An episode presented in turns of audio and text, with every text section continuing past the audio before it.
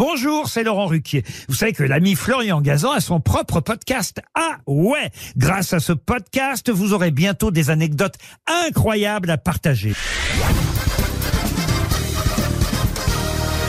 Salut, c'est Florian Gazan. Dans une minute, vous saurez pourquoi Edith Piaf est morte deux fois. Ah ouais? Ouais, on a longtemps dit qu'Edith Piaf était morte le 11 octobre 1963 à 8h du matin chez elle, à Paris, dans son appartement du 67 boulevard Lannes, dans le 16e arrondissement. Sauf qu'en fait, c'est faux. Sur la date, comme sur le lieu. Ah ouais Ouais, en fait, elle est morte la veille, le 10 octobre, à 13h10, et à 800 km de là, à Place Cassier, entre Grasse et Valbonne, où Piaf possédait une bastide. Rupture d'anévrisme, elle avait seulement 47 ans, mais le corps usé par son addiction à l'alcool et à la morphine.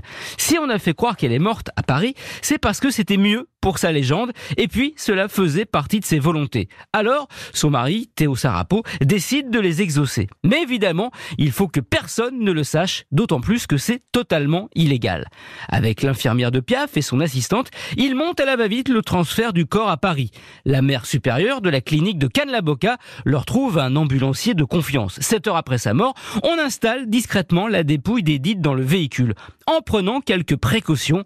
Pour berner la police en cas de contrôle, on a par exemple posé une fausse perfusion pour laisser croire qu'elle est encore en vie. Ah ouais Ouais, tout ça ne servira à rien car le convoi ne connaît aucune mésaventure. Il arrive donc à Paris au petit jour. Edith Piaf est déposée discrètement dans son lit et c'est là qu'intervient le dernier complice, le docteur Bernet de Laval qui a accepté de fournir un faux certificat de décès antidaté donc du 11 octobre, qui fait foi pour les médias de l'époque et pour le demi-million de personnes qui saluent le cortège entre son domicile, soi-disant lieu de son décès, et le cimetière du Père Lachaise où Edith Giovanna Gassion, son vrai nom, est enterrée. Sur sa tombe, ses objets fétiches sont déposés. Un lapin en peluche, un béret de marin, une épaulette de légionnaire, une cravate en soie verte, une statuette de Sainte Thérèse de Lisieux et une carte postale dédicacée par son grand ami Jean Cocteau, qui n'assistera pas aux funérailles le 11 octobre et pour cause, il est mort ce jour-là.